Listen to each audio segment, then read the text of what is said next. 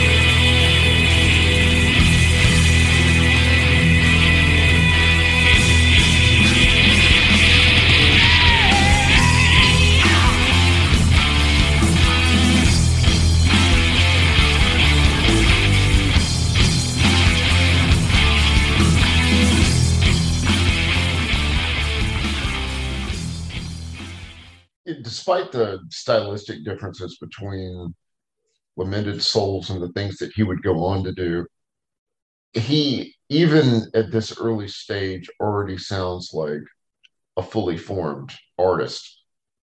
And I don't know how to say this in a way that doesn't seem cliched, but he, he he sounds like he's tapped into something, you know, atavistic or older somehow already.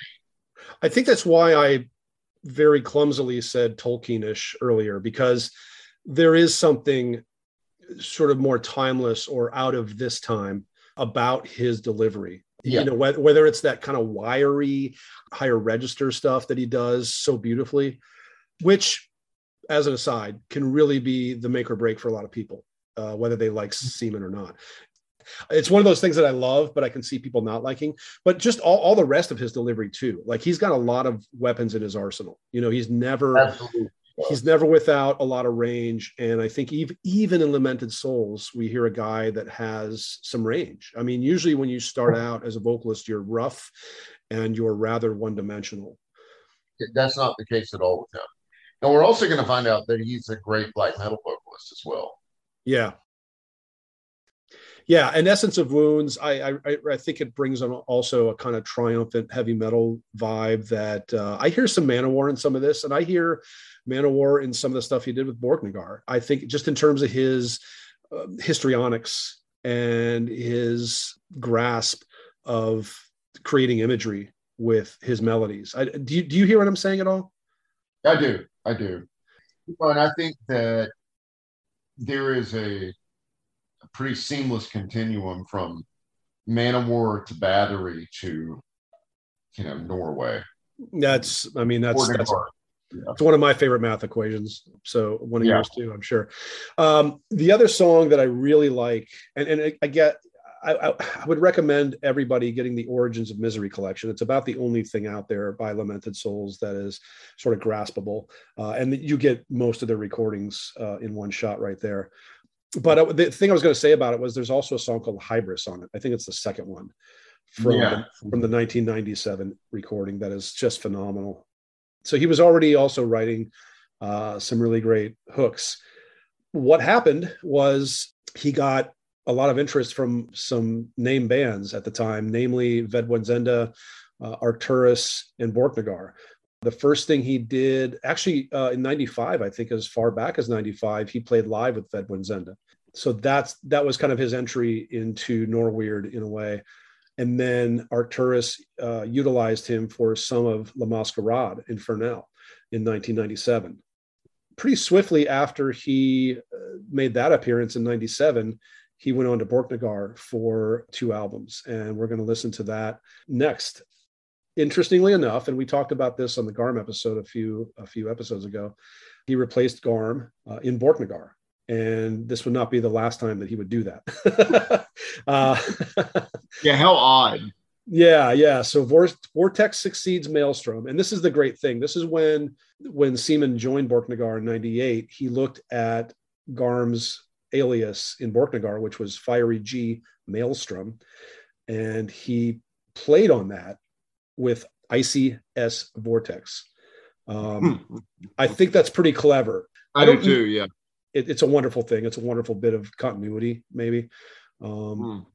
But Archaic Course came out first. We have a, a, pretty great band here, pretty great lineup. Uh, they've already given two totally amazing albums, and they come out with an album that it, it isn't perfect. And I think they would perfect their stuff with Seaman on the next album, but there's still something about Archaic Course that's really beguiling and interesting. I um I really rediscovered the magic of this album during this little exercise here. What was your general thought on that album over the years, though? I've always I've always loved it. Yeah, always loved it. Uh, but you know, unfortunately, the two albums that flank it are almost objectively perfect. I would I would agree with that. This album is not exactly perfect, but it has an atmosphere and a, an attitude and an identity all of its own. I've always loved it, and I kind of love it more now than I think I ever have.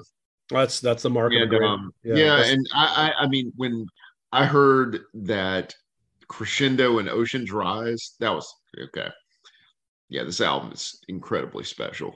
Yeah, it was worrying when Garm left, right? Nobody wanted Garm to leave Borknagar. Uh, nobody wants Garm to leave any band. but no, no. but it worked. And here's the thing: I mean, is uh, is Seaman going to replace Garm in Ulver someday? No. of course. No. Of course. And I and I don't and and we love Seaman. I don't want to hear that. of course not. Of course not. I, I, I, kid. I kid. Let's uh, listen yeah. to Ocean's Rise. This is the opener on the album, and um, there there could be no other opener on Archaic. Nope.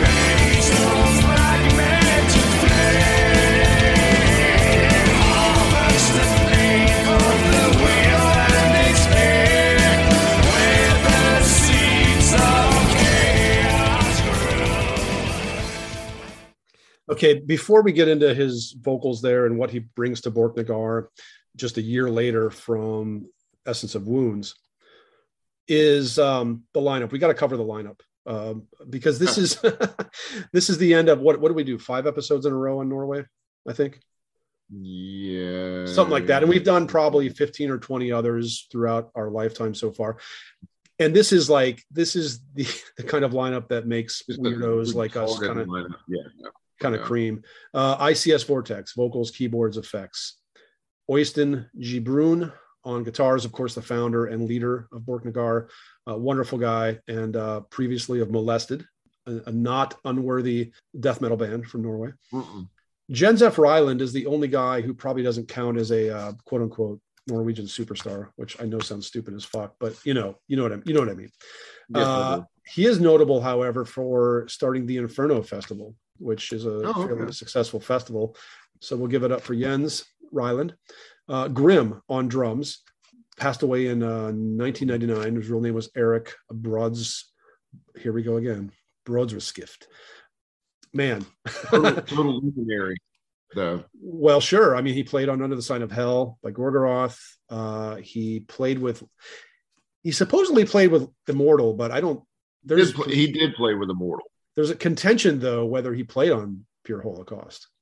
I don't, I don't know about that, but I know he absolutely played in Immortal. He was an official member of Immortal, so we'll, we'll give him we'll give him props there. Uh, of course, he was on um, the first three Borknagar. Uh, this was his final album with Borknagar, and he passed away unfortunately a year later. Uh, another suicide from Norway. This this one a drug overdose. Bassist Kai K Lee or lie. Another one that you know, again, I you know, I don't know if he counts as a as a Norwegian superstar, but he sings vocals on Monumension somewhere. Uh, the previous episode that we did by Enslaved, and fuck it, he's an awesome bass player. I, I like his playing a lot. I think he's he can get skull like at times. Oh, absolutely. No, he's very, yeah, subtle, slithery skull. I like it. Uh, and then Ivar Bjornson on keyboards and effects.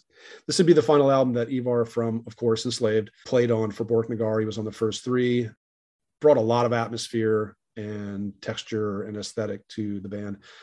But this show is about seamen. What do we hear on Ocean's Rise that's just so fucking great? Pure, just soaring majesty. The production's a little bit like Golden Domain in that, well, for one, it's very different than the debut, but it's also this kind of like really wide spectrum. Uh, Woodhouse. It's Woodhouse. It's a wash of sound, right? It's a lot of yeah. depth. Uh, it's a lot of texture. It's very organic. Yeah. You yeah. know, you, you get, you know, you feel like you get the actual character of the instrument. I think you also get the character of the room. Like there's a lot of like room echo or reverb in this recording, say versus Quintessence, the next Borknagar album, which is a lot drier. Yeah. Colder and drier. Exactly. Uh, all this to say that I think Seaman comes in to Borknagar at this point with these incredible melodies, some incredible character, and just I'm not gonna. I don't think he does anything better than Garm did in Borknagar. I just think he helps advance Borknagar to where Brun is taking Borknagar this time, if that makes sense. Yeah, it does, and and uh, you know it's a different band. This next track, we're going to play just a, a, minute from Universal because this has always been one of my. This will probably be a top five Seaman moment for me of all time. Uh, just a minute of the chorus, and then we're going to follow that with something you chose, the Black Token. Anything to say about that? Yeah, I, I chose it for the quirkiness and the agility of the way that Seaman works his way around the the melody and the chord changes.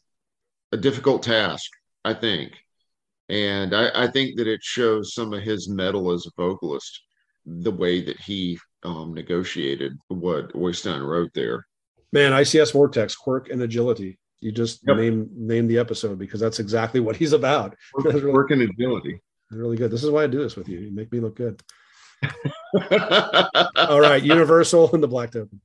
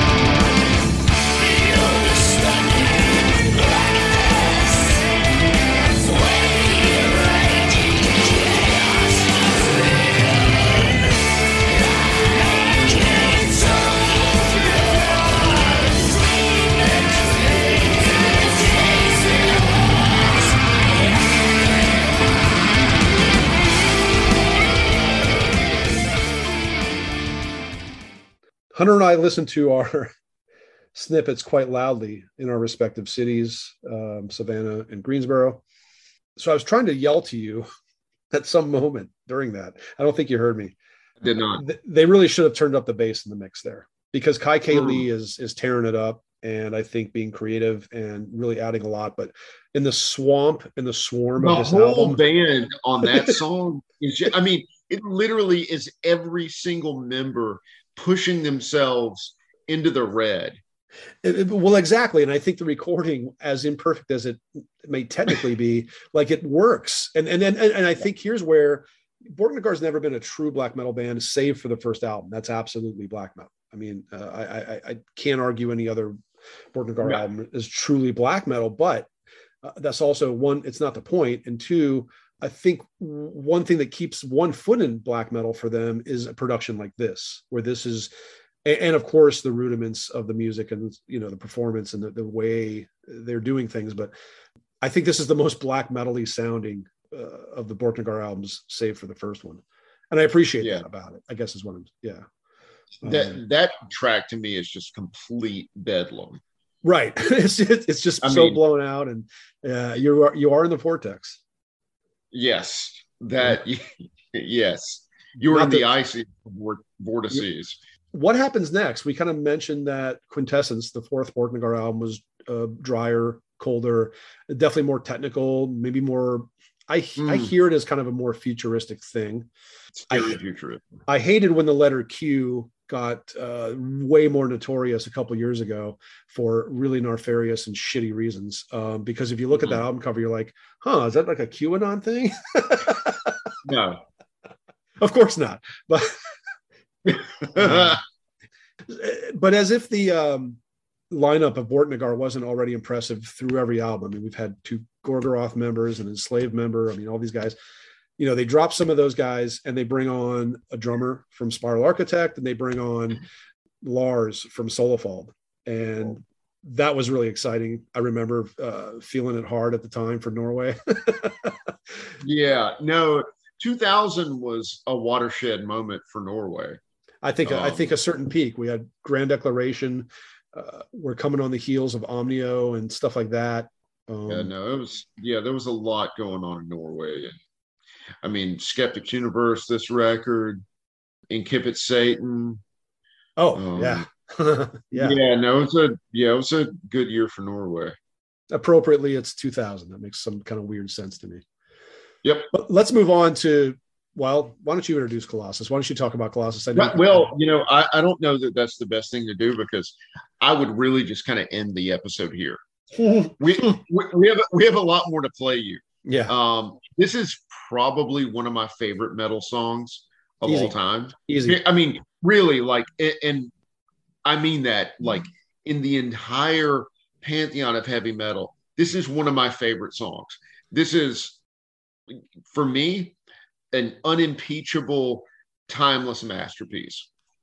And if you don't know this song, we are doing you a huge favor tonight. So send us all your money. to PO Box 1349, Trondheim, Norway.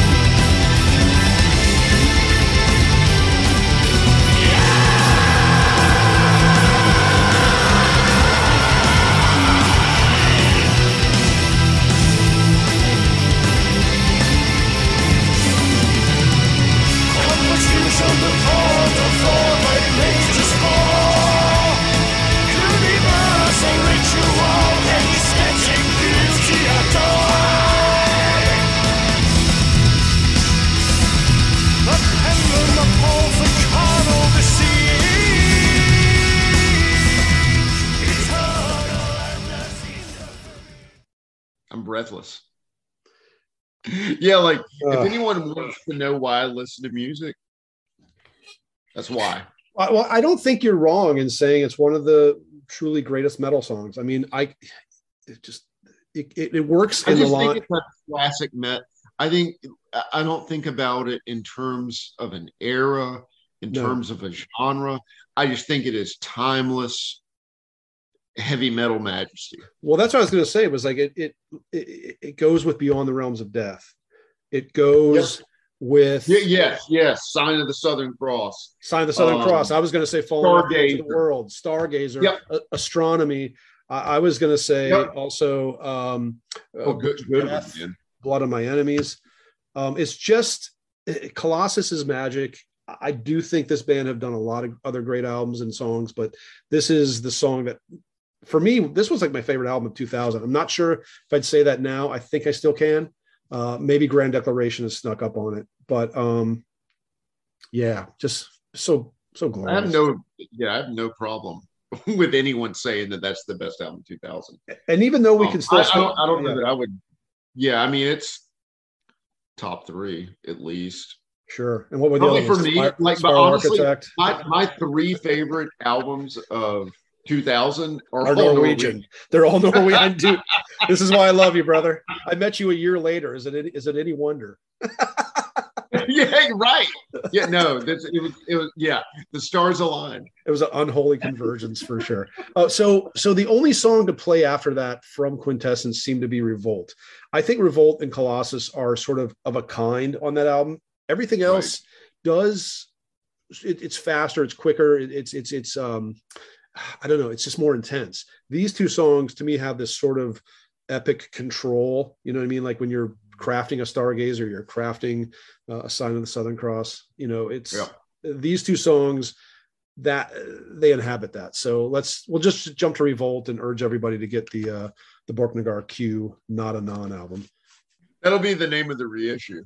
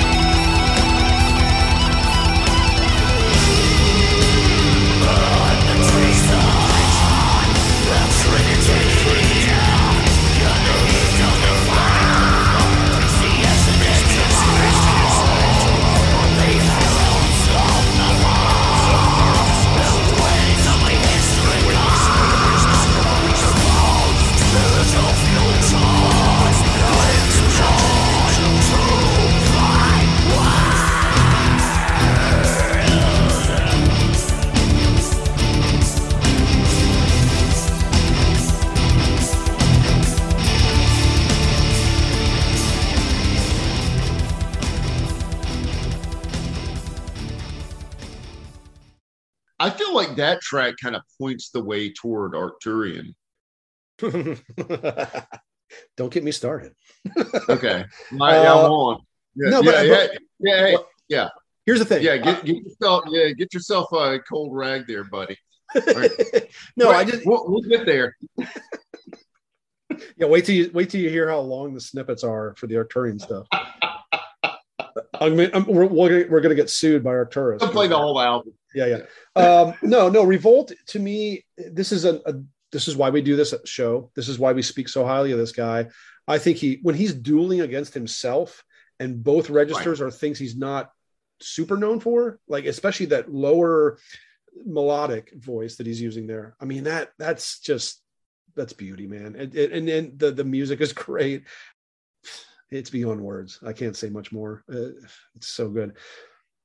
Yeah, I, I mean, really, if we haven't made this abundantly clear, the first four Borknagar records, uh, forever. If you don't you, own them, and you and you like our show, you should own them. Do you know that Simen and the rest of Borknagar are going to be in Greensboro next month with Rotting Christ? I know. Isn't that a crazy statement? You need to come up for that. I mean, I Greensboro. I do. I do. Uh, yeah, I'm what, going. Um, what is what's the venue there? Blind Tiger. Okay. And Blind Tiger, as as of twenty, so that like replace Ziggy's or? Uh, yeah, maybe. Although, yeah, it, it's starting to, and I it, it's early days. And what I'm talking about is only like live national metal bands or international for that matter. Um, yeah. Suddenly, Blind Tigers had a lot more of those. It never really got too many like pre-COVID, uh, but now it's getting a lot, and and they're going well. And um, yeah, like nuclear, nuclear, Assault and Nasty Savage are playing on a festival in June that John McEntee is organizing. And John McEntee is a recent uh, resident of Greensboro. We hung out just for a brief time between uh, between midnight and mayhem. Um, that's not also a, a yeah. description of an evening. That's that's that's the bands. Yeah, me, yeah. me, me and McEntee were hanging out at the diner between midnight and mayhem, about three sheets, three sheets to the wind, and uh, six deep and half a dozen. And I got to tell hey, you, look, yeah, yeah. Well, you know, McEntee's been known to get, uh, yeah, sixteen. Yeah. I don't know, but all I know is I like that that John McEntee lives in Greensboro, so that's a nice thing. Also, um, very, very odd. it, it, it was unexpected. I mean, of, of all the places that I thought, you know, John McEntee would, you know, hang his hat. Well, you know what's even weirder is like I, I worked with him when I was at Relapse, and we had a pretty good rapport. And I've always loved the guy in terms of his professionalism, his drive, his dedication, and yeah, the first two Incantation albums are unbelievable. But we were on a podcast recently. Uh, it was a Peter Steele Type O Negative focused podcast I was a guest of I don't know eight or nine. It was one of those video things. I never do those because I'm uncomfortable as an introvert to do those things.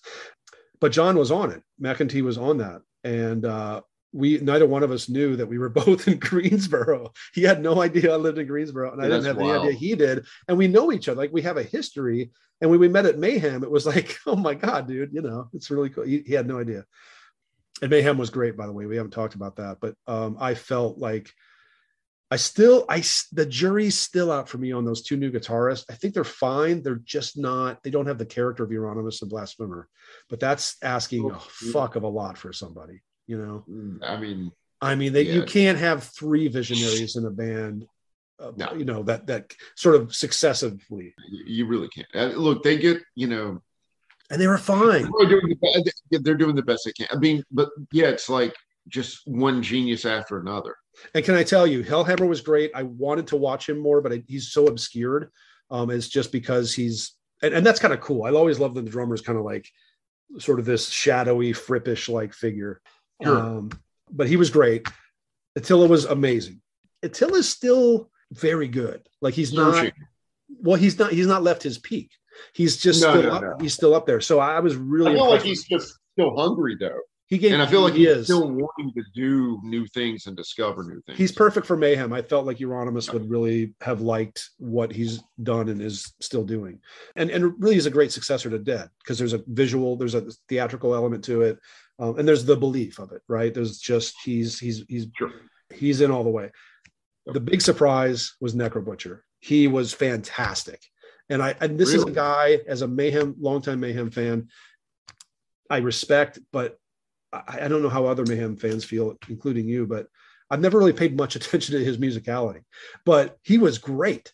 I mean, he was a great bassist, and he was fucking so so in on everything and he was a he had a character live that was really cool yeah. the only thing that freaked me out and this could have been ironic but he did that little like heart symbol thing with his fingers at the end to somebody really you know what i'm talking about the, yeah, the trendy sure. heart figure that yeah, i hope i no, never do ever in my life it's yeah, stupid and silly. And he did it. And I was like, what the fuck am I watching? Like Necrobutcher doing that? Like it doesn't make any did sense. Did he mean he was going to rip their heart out? I, I, Maybe. you're a step ahead of that on me than me. I, I yeah, yeah. Thanks for leading, thanks for getting me there. Because uh, otherwise yeah. it was really strange. But anyway, anyway. Cool. Um, as much hyperbole it was as we've thrown at Borknagar with Simen uh, fronting the band, when he came back to the band, and he did it sort of quietly, uh, and you and I both kind of turned off when Sword came into the band, and and that's not uh, anything. That was very disappointing for both of us. Yeah, because we're massive Cosmic Genesis fans. I mean, that that massive. Yeah, Spiral Spiral too, but but that was great. Anyway, when Simen came back into Borknagar, it was kind of through the back door there, and then kind of like he did with Dimmu Borgir and Arcturus. He's he's got a way of doing things, doesn't he? Hey, Simen always comes through the back door. all right, all right, all right. Sorry, just edit that out. I'm sorry. I just can't help myself. Jesus. I am not editing that out. But when he came in to Borknagar again, and by by the True North album, 2019, very recent album, it got rave reviews, and I, I have a copy.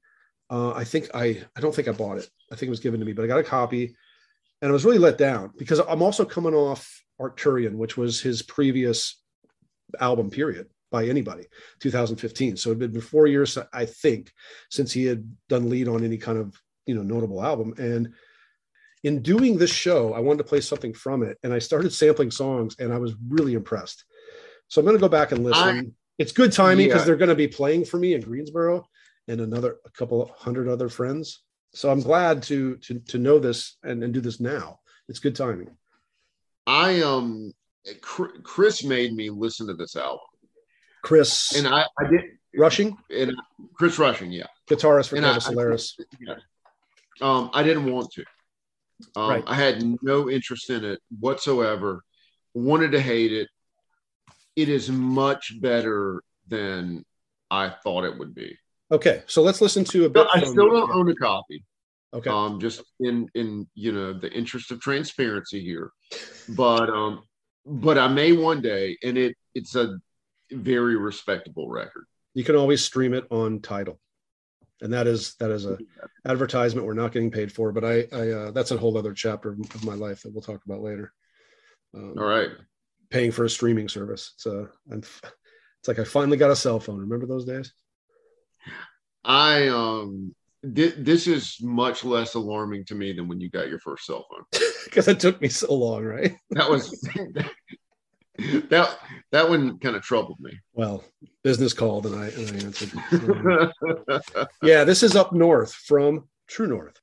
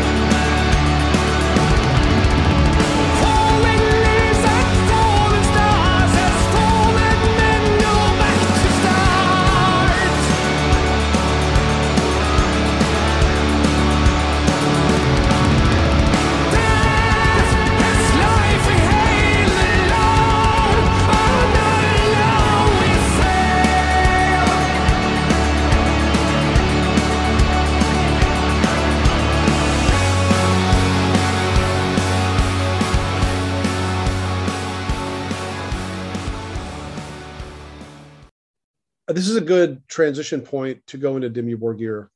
Both of our histories with Dimmu Borgir are a little complicated in terms of how much we like them. I, I don't own anything. I never have. I like the song Mourning Palace, uh, and I like a lot of the stuff that Simon does with them during his period, or Simen, if you mm-hmm. want to call him that way. What about you? I think you're more open um, to this. I, yeah, I go up like the first three, and also the uh, the Devil's Path EP, which I'm Ah. like quite a bit. Okay. Um, What about when Simen joined though? Knowing him, knowing his other band, like what? Uh, what was no, your take I, throughout this period? Yeah, the the sort of you know Andrew Lloyd Webber aspect of the band had become kind of disproportionate um, for, for my taste at least. Right. So, having said that, Jeff and I called upon the expertise of someone that we respect tremendously, mm-hmm. uh, the the great and mysterious Shiver, uh, who publishes and edits and writes the Arcane Archivist fanzine yep, magazine. Yep. Um, and if you haven't, if you don't know it, you hadn't checked it out, you absolutely should. Arcane Archivist. You can find him on Instagram. We're great friends. We are, you know, compatriots and, and fellow travelers. And for all of his deep knowledge of the deepest chasms of black metal history, he also loves Dimmu Borgir and goes farther with that band than either of than either is it either of us or either of we? I'll accept both. Thank you, thank you.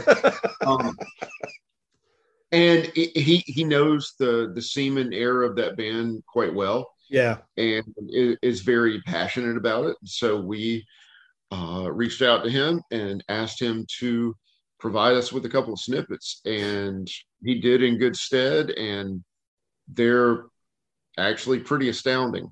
Well, yeah. I mean, every time I would hear this, and I heard it through wherever I was, I, I was keeping a distance with it, but I was trying to check it out because I liked Simen so much, and I liked it. But as you say, the Andrew Lloyd Webber element, it, it, gets so melodramatic and so symphonic that it gets um, a little silly at times for me. But yeah, man, I'm so thankful for Jesse, aka Shiver, and um, uh, yeah, we knew exactly who to go to for this era of Dimmu Borgir isn't his favorite album of all time La Masquerade Infernale by Arcturus? Indeed, it is. Okay, so that makes sense why he would completely understand this era of Dimmu Borgir. Not that we don't love that album. I mean, we we also. Oh God, I mean, we, yeah, we worship that album. But, but, but I yeah, think, I think right, like in terms of the yeah the melodrama, the bombast um, for sure. Yeah, yeah sure. Yeah, um, but yeah, really thankful. But um, the first thing he gave us was the insight and the catharsis, which is uh, from the album Spiritual Black Dimensions, 1999. Uh, Simen came on to this one as a guest member. Nagash was still playing bass. And then by the next album, Puritanic Euphoric Misanthropia, uh, this is what, two years later, 2001, he was a full member, also playing bass. I it's weird to think about him as anything other than a singer, but he has played a lot of bass. He's an amazing bass player. and he I plays saw, a rig. I was going to say the one only time I saw Borknagar until next month when I'll see him the second time was on that Emperor Peccatum Witchery tour. It was in New York City. And Did you say um? Yeah. They play well, Emperor played, so you know, Ihsahn. Okay. Yeah. Yeah yeah, Emperor headlined. Uh, I I think the the order was Peccatum, Witchery, Borknagar, Emperor, and it was at some club whose name I don't remember in New York. It's, I don't think it's there anymore. Uh, wasn't Wetlands, wasn't CB's. Anyway, Simen played bass uh, with Borknagar, and um, he played a Rickenbacker. and I was like, okay, that, that guy just got even cooler because that's you know yeah, exactly. If you can wield the Rick, uh, the Rick bass, man, you're you're killing it. Um, because we don't have to say who else does. It's just it's no, no, we should, no. It should be common knowledge. Yeah, yeah. Um, We're not anyway. going to it. You don't know. Yeah. But anyway, he know. would play. He started to play bass and vocals with Dimmu. Was with them for ten years. Had great success. I think it's the thing he's most known for. Actually, sad to say, only because Borknagar and Arcturus are pretty great too. but yeah, so um, we're going to listen to both of these. This is uh, snippets from the Insight and the Catharsis and Kings of the Carnival, creation by Dimmu Borgir.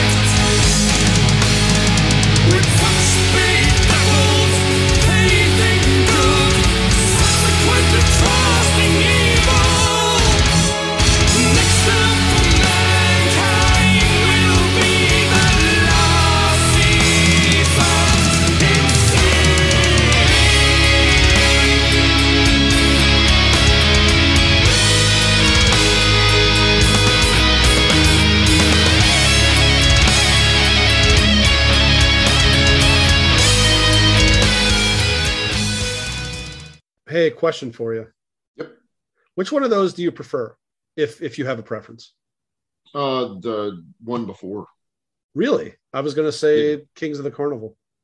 No, yeah. I actually like the other one better. Huh. Interesting. Well, either way, um, it sort of makes me want to check out a little bit more of that era of Dimmu. I have to. I well, I, you know, it's funny. Say that. Um, earlier, t- I texted Chris because I, I, I asked Chris um, one time. I was like, "Have you ever listened to our podcast?" He's like, "Why the hell would I listen to y'all talk about music that I hate?" uh, that, and I was like, well, "Fair enough." And uh, but anyway, he he loves Simen, like loves Simen. Oh, I know. And um, I texted him. I was like, "Hey, man, we're doing um, we're doing a Simen episode tonight," and he's like, "I know you're not into it, but I hope to hell that you're doing uh, Kings of the Carnival creation." Oh wow, no like, shit. In fact, we are. so like, he loves that too. Actually, yeah. I, I hate the production on that record like so much. Yeah, I know. Um, yeah, I hear you. Yeah. Anyway, whatever. Um, I'm not particularly fond of what we're about to play either. Have you? Okay, so what we're about to play is from ICS. Vortex solo album. Uh, he did right. it as ICS Vortex. It's called Storm Seeker. Did you buy the album when it came out? And, uh, and if no. not, okay, what do you know of it? What's I, your history with this? I, I, checked it out when it came out. I was I was made aware of it and did not have a particular fondness for it. Okay. I don't think the songwriting is all that strong, and I just like him and I like him as a band member more than as a band leader. Okay, that's interesting. We don't totally disagree, but I think our experience is different. In 2011, I went through like the hardest year of my entire life. Uh, so I think it was hard to absorb anything properly in the last uh, half of that year. Also, I well, and I, I, remember you um, deciding that you were going to explore the Cure discography during that time. That was such a terrible time to get into the Cure. I mean, I, I picked the I picked the worst time any human being could to get into a band like that. Yeah, it was it was terrible, but um, a lot of tears, uh, a lot of pain. But but in, in this at the same time, I was sort of maybe thinking, in hindsight, maybe I needed that. You know, maybe that was. I I don't think it was. I actually in in in hindsight I don't think I, I think it was actually a good cathartic thing. And you know what's weird is I met a girl shortly after that who was a Cure fanatic. I mean, Adrian has seen yeah. the Cure live a shitload of times. Did you like she followed them around for a while? She was a bit of a groupie. Not not she never met Robert Smith, but uh, we were actually just talking about. I mean, she like yeah. I mean, she saw them live like a yes. lot. Yeah, I, I was yeah. at front row with her in Charlotte about uh, God six seven years ago on a very very hot night. Uh, it was great but she had she had camped out for tickets, been one of those people that waited in the front uh, of the line outside the the Coliseum or whatever. Um, yeah, big big fan. But but anyway, all this to say, what were we saying? yeah, that that year was tough. I also, you know, like you, I kind of sampled it and realized I, I don't think I like this. Um, there may have been a video to accompany it, which I never watch videos anymore. But um, and I, even then, I I tried to stay away. But sometimes it was the best way to hear a song, right? You had to watch sure. some some band, you know, fucking lip syncing in a warehouse. But yeah, Storm Seeker didn't strike me as great. Then when I got full into Arcturian, and it remains my favorite performance by this guy to this day, one of my favorite metal albums of all time. I went back and got it because I was like, I, I, need to get a little bit more by this guy. I need to understand a little bit more. And um, I like half of it a lot. I, I think half of it's very clumsy. I hope that he gets another chance to do one because I think he's a really good writer. I think he would be by now, especially on the strength of Arcturian, which he had a lot of input into. Right. Um, right, right. I I want another one. So no, Storm Seeker is not great, but we're gonna check out the title track the only other thing we can really say about this album is um, it does feature drummer uh, Asgeir Mikkelsen from Spiral Architect, Borknagar, and Ihsahn. I think is there another session person or two maybe, but Simen did a lot of stuff on this. He played guitar, he played keyboards, yeah. he played bass, he sang, and he wrote. Here we go. This is the title track from that album.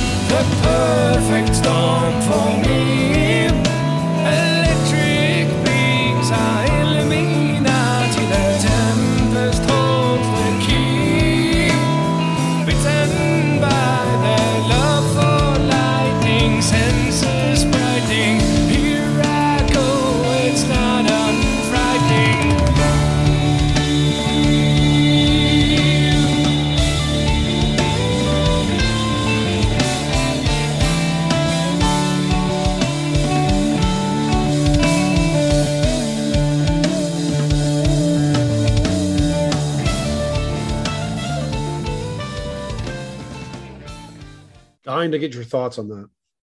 Well, well, I want to say something else before that that just occurred to me. So we were talking about 2000 in Norway, and it just occurred to me that not only are my three favorite albums from that year from Norway, but all three of them are somehow tied to Spiral Architect. so we have Oyvind singing on Grand Declaration, on yep. Completion of Science and Agony, and then Asgeir playing on Quintessence and obviously uh, Sceptic's Universe. Both of them on Sceptic's Universe, of course.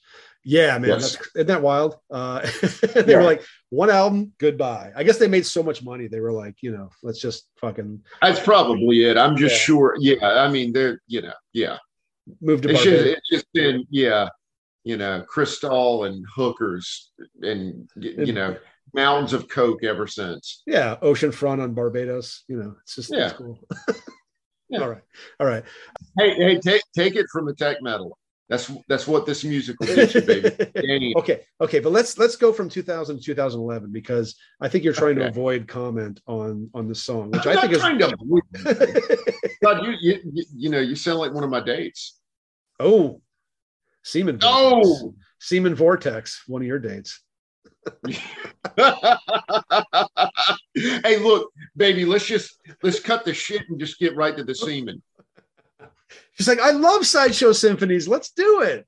Um, anyway, uh, uh, no, it's a, a pleasant song. Um, it's kind of, I mean, I don't know. It's kind of folky in a way that I don't don't love exactly. Here's the way I hear that song, and this is not the whole album, Storm Seeker, but the song itself. Uh, it's probably my favorite moment on the album, and I, I look at it as like this: like it's Lamented Souls was the previous thing that he did that he was in total control of for the most part, as far as I understand. Um, this is the next thing. And this is like, you know how like Lamented Souls is like Master of Reality, Volume 4 Plod, Sabbathy, uh, triumphant. Right. The Storm Seekers like the Sabbath Bloody Sabbath sabotage version of ICS, mm. doing mm. doing the kind of like more velvety, uh, sublime. I would say like the technical ecstasy. I, I, would go for that too. No, I mean that works. No joke. That's a great out. That's for for the most part a great album. Uh, it sounds like Storm Seeker. It's definitely laid back. You know, it's definitely uh, way less blown out than all of this other stuff we've been listening to. It has a very, yeah. very different character altogether. Some of this, yeah, some of this album doesn't work, man. I mean, it, you know, and there's even a, a, vocal part in that snippet there. I, I feel like he kind of went on too long with. But look, I who knows what conditions this was made under. I'm not making excuses for him. I am I am definitely the official ICS Vortex apologist of, of North Carolina. Uh, I, I think you hold that title in Georgia. I know Chris, no, Chris does. Oh, okay, okay.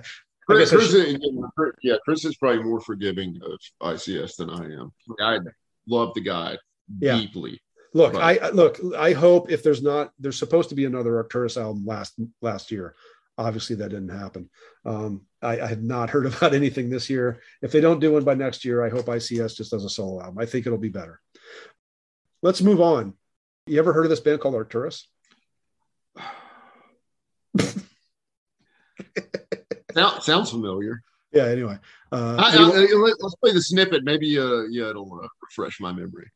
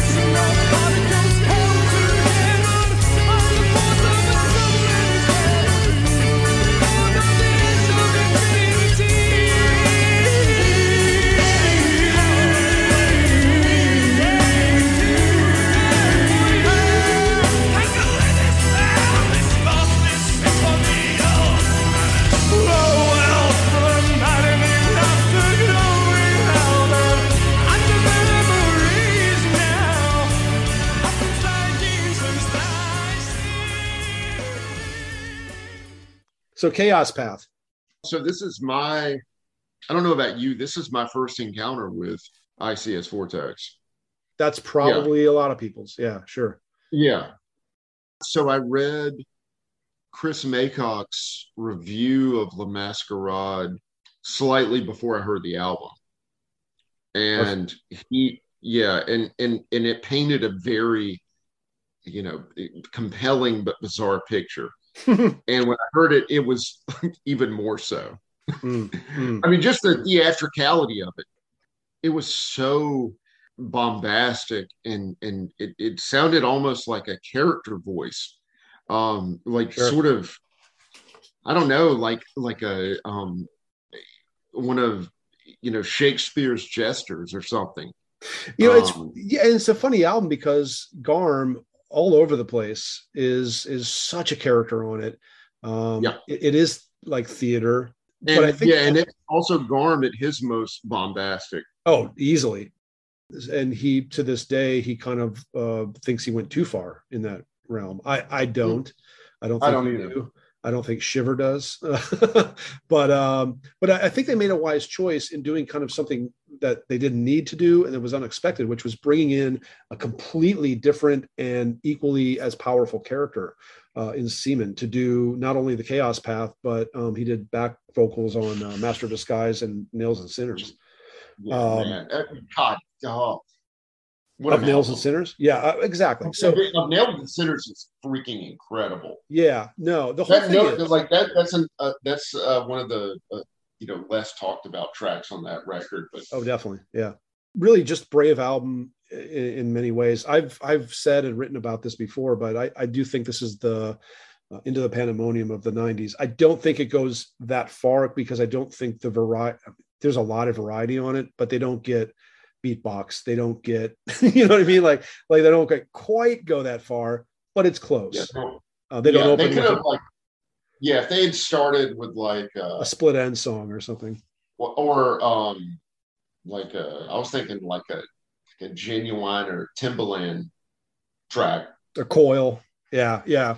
yeah. Um, but yeah, so we can heap so much praise on this. But anyway, I'm very happy that this was one of Simen's earliest recordings and and definitely the one that I think brought a lot of people around, no doubt about it. So he wouldn't become a member of Arcturus until 2005, not an official member, uh, when they released their fourth album, Sideshow Symphonies. Of the five Arcturus albums, I think this is easily the one that can't qualify as fucking great. No, yep. I, I will. I will say, I like it quite a bit more than I used to. Me too. No, I, I think it's fine. I, I think, um, it's got some major, ma- well, you know, one of the problems is that it followed up Sham Mirrors, which right. is one of their absolute best. Oh yeah, yeah, yeah. I mean, yeah, that that album's tough to, you know, this tough to top, and yeah, and and beyond that, Sideshows is just not a all around great record. It's a very good record. Um, yeah, and it's it, got some great moments on it, but you know, taken as uh, as a whole, it's the yes, it's the only Arcturus record that I would say is not fucking great. And they also did that shipwrecked in Oslo live thing, which it's was a real. Well, the yeah. problem it's it's a weird thing because I think Simen's a decent frontman. We haven't talked about him much live. In fact, we haven't, other than the Borknagar thing, and he played the Rick. There's something about his performance on that that's mixed wrong. He yeah. looks he looks a little uncomfortable sometimes, lumbering around the way he does. I don't know. I just don't think they got the best performance because I've seen and heard other documentation of them live with Simen in the front, and it sounds a lot better. There's yeah. something about they just didn't get maybe the best performance, although I think they tried. I don't know. It, it, um, that that's an off-putting performance from It is. It's weird. I don't watch or listen to it at all. I, I the first I, no. I watched. I watched and listened once, and I'm good. Uh, That's all I need. Yeah. It didn't make me love the band or Simen any less. I just don't think it's the best representation of Arcturus. I think listening to them and and um, the stuff that goes through my head, maybe uh, in the imagination, might might be better than that release. I don't know. No, and totally, well, and you know that's the reason that you and I um, have, I guess, what you would call an aversion to to video, is because we would prefer to create our own worlds around this music. I, th- I think you're right. Yeah, have one illustrated so you know so blatantly. Sure, I love watching live performance, but I, unless you're there, uh, I think it's hard to yeah. recreate. Whereas an album yeah. is something meant to be revisited and revisited and revisited. Uh, uh video, not so much. So yeah, um, shipwrecked in Oslo is an interesting one. Speaking of shipwrecked, I think this is a this is one of my favorite moments of the album. Uh, it, it, has a great song title, "Shipwrecked Frontier Pioneer." Aren't you? Don't you wish Canvas Solaris had come up with that song title? yeah, like I tell you, one of my um, favorite song titles is by a band that I don't like, a band called Lucifer. They have a they have a song title called Deep Sea Sorcery. oh yes. And that's just the most badass shit ever. right. You're you're like that should have been the, the latest Canvas album. yeah. That, yeah. Deep Sea Sorcery. I love that. Yeah. Good stuff, man. All right. Well, here we go. Shipwreck right. Frontier Pioneer.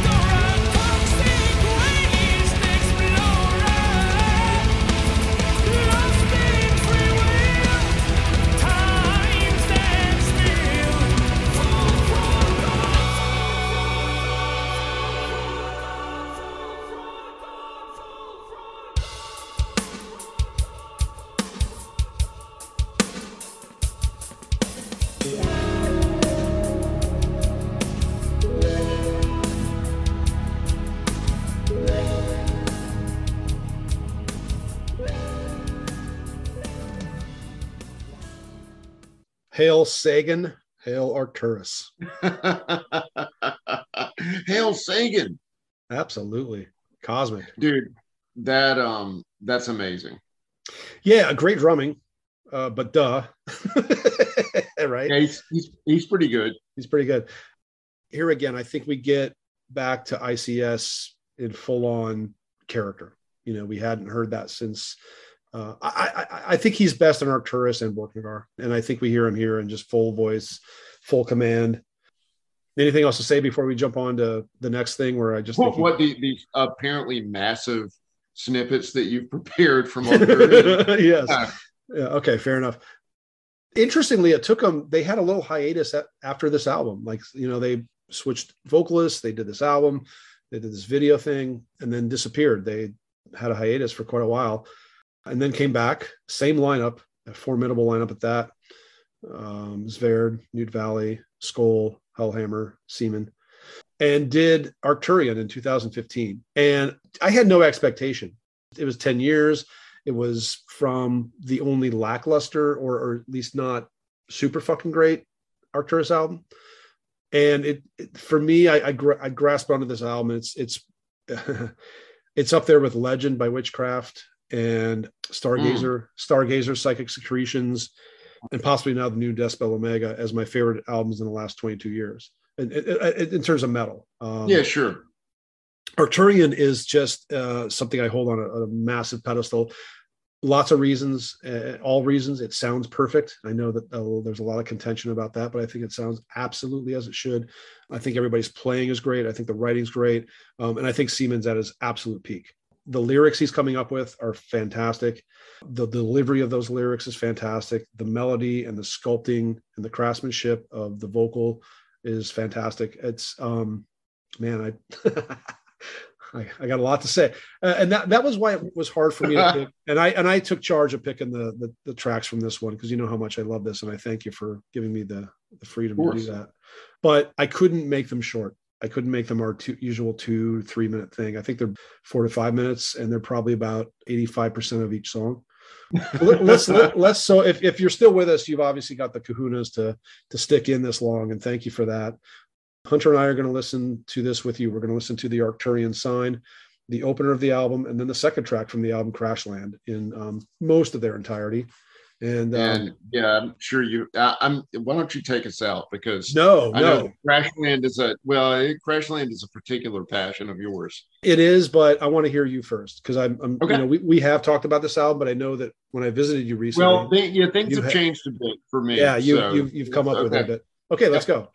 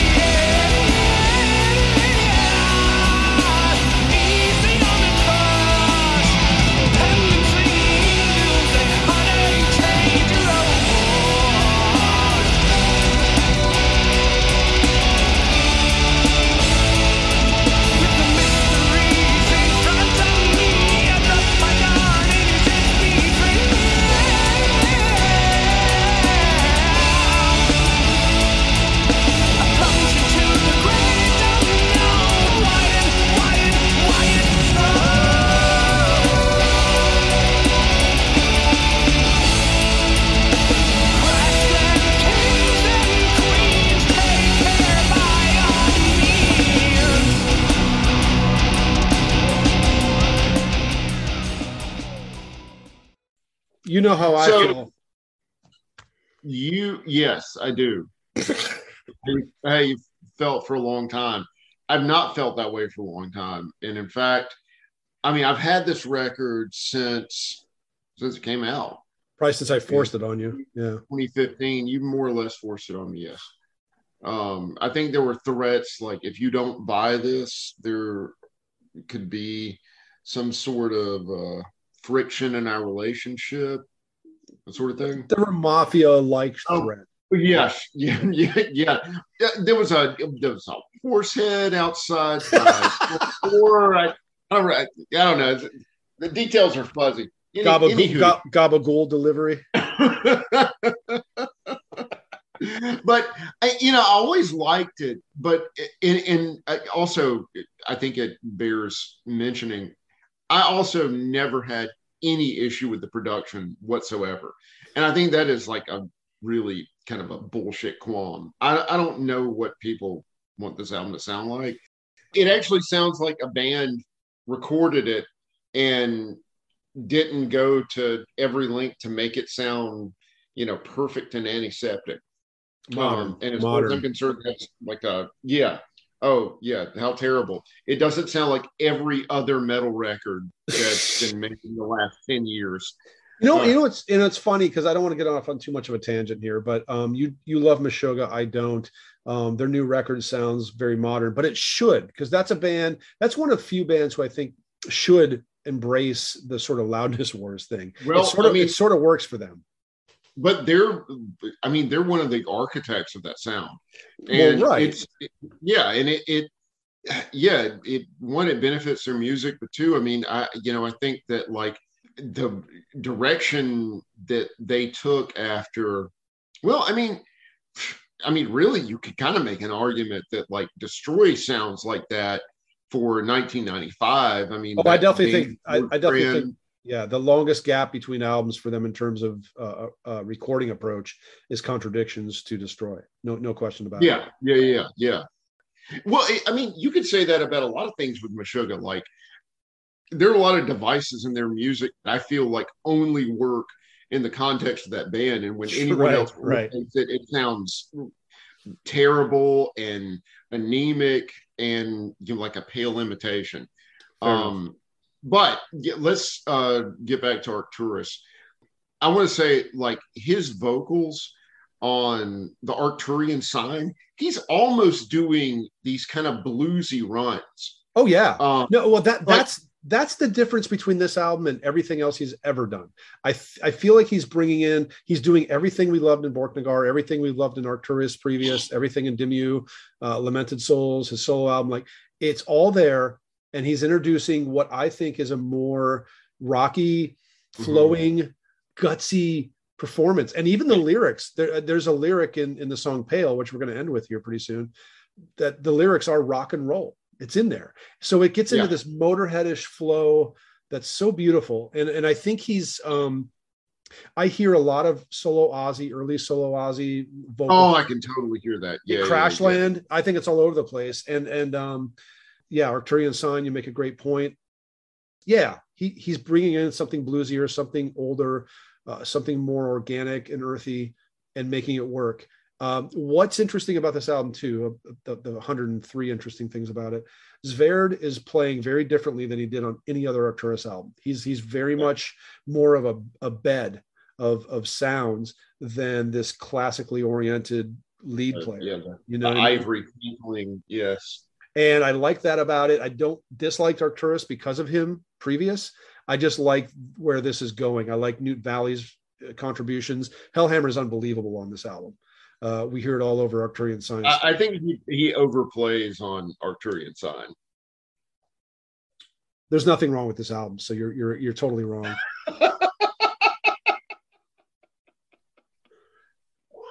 I'm I'm not look, man, I'm not gonna waste my breath. But I of course I of course I uh, if I listen to you about anything, I listen to you about drumming, but um you're wrong. Um no, but but hey, there's nothing. Look, there's nothing objectively wrong with it. He just, uh, I wish he kind of laid back a little more because. What about the fast moments? Like like Arcturus has never been that blazingly blasty. Like, I of like that. Okay. I don't want that.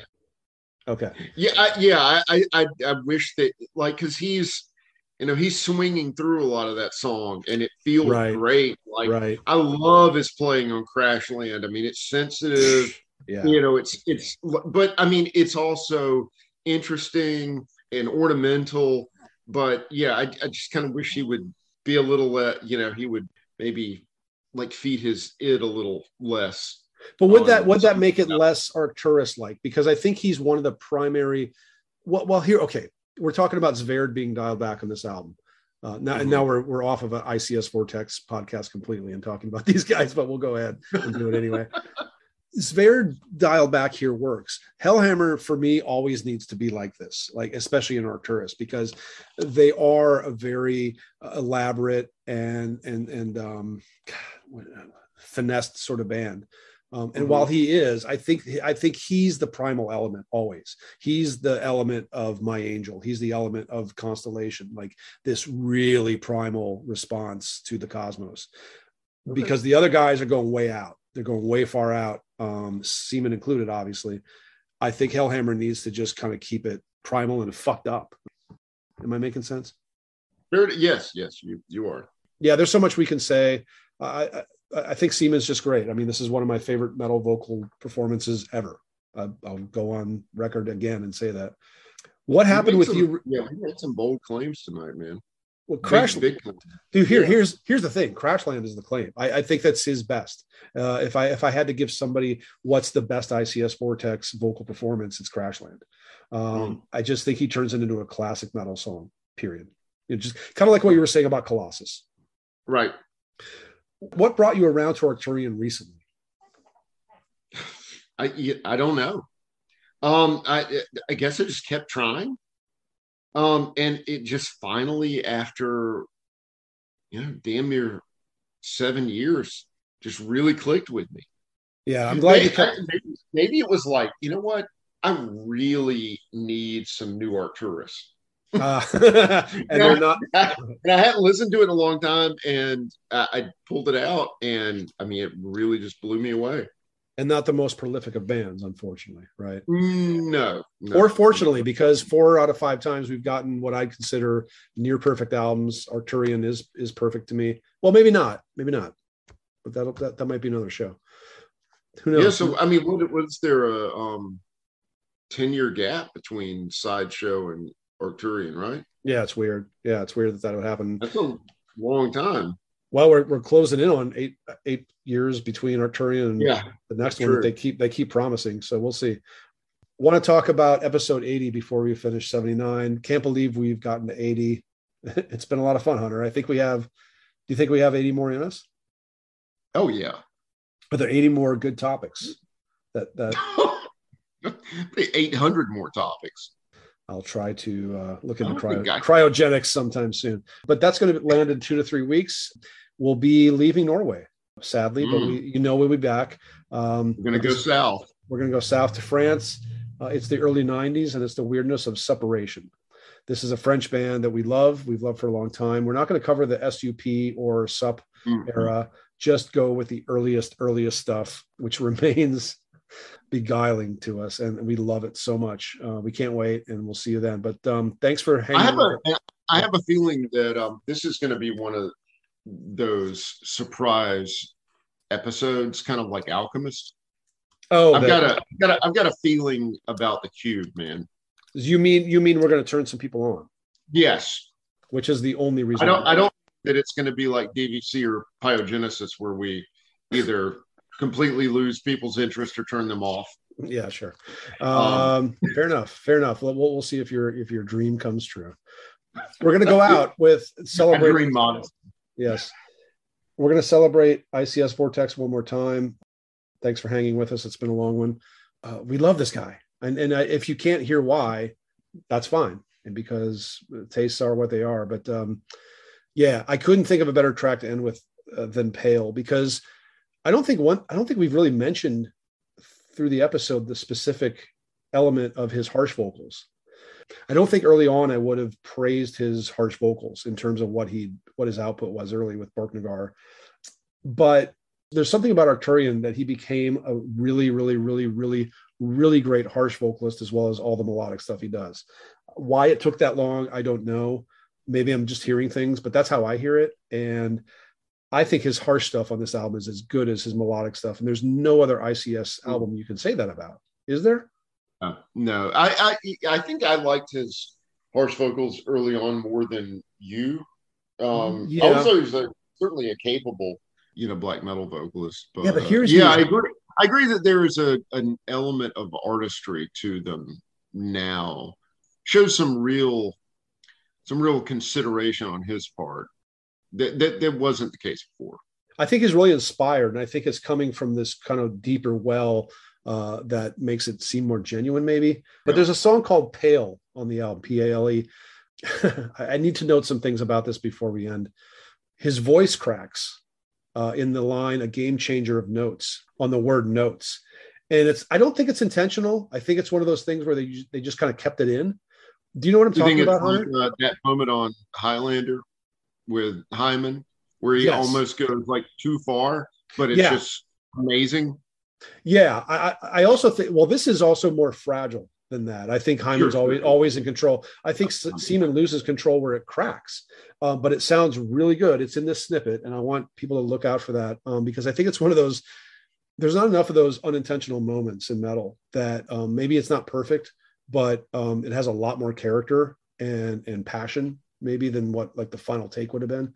Um, so I'm so glad they kept this in. The other thing is um, the lyrics. Uh, first, there's a J.R.R. Tolkien quote: "Time, you slayer of kings, gnaws iron, bites steel, grinds hard stone to meal." Uh, that's a great line. Yeah. And I've also, you know, the, the the song title is "Pale." I've always read these lyrics, at least partially. I look back at what the Norwegians collectively achieved in metal since the 90s perhaps it's a, a bit of a veiled criticism uh, of the past that some of the artists took after certain musical peaks occurred. Maybe I'm overthinking it, but there's there's a lot of stuff here. War zone of the gods, ablaze was the sky, where the ash fell, the echoes still dwell. Young men of hate and fire, burn your gods on the funeral pyre before visions turn pale. Mm. And then, and yeah, then um, toward the final lyrics, we have this great line true rebellion, rock and roll, fear of the unknown. And then the final stanza pioneers of a different kind, wolves among goats, deep water stale and black it may pale, but the legacy prevail. Space time slice in stranger ways, whatever it unveils. There we are. Yes, powerful. Let's and. I think, to, and I think you're on something. Yeah, read read read the full lyrics, and I hope if there's one person out there that buys this because of this podcast, please email us at radical research podcast at gmail.com. Let us know that because uh, just getting one person at Arcturian or ICS Vortex as a result of this would be worth our while, I think. Don't you think? Absolutely.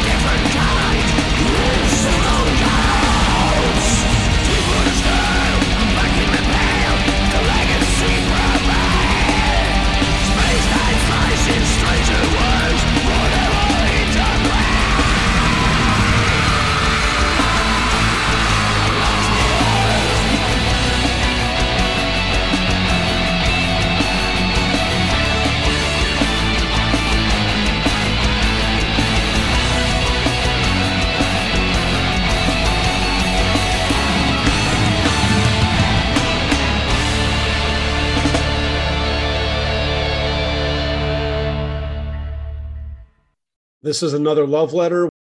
Listen long and well.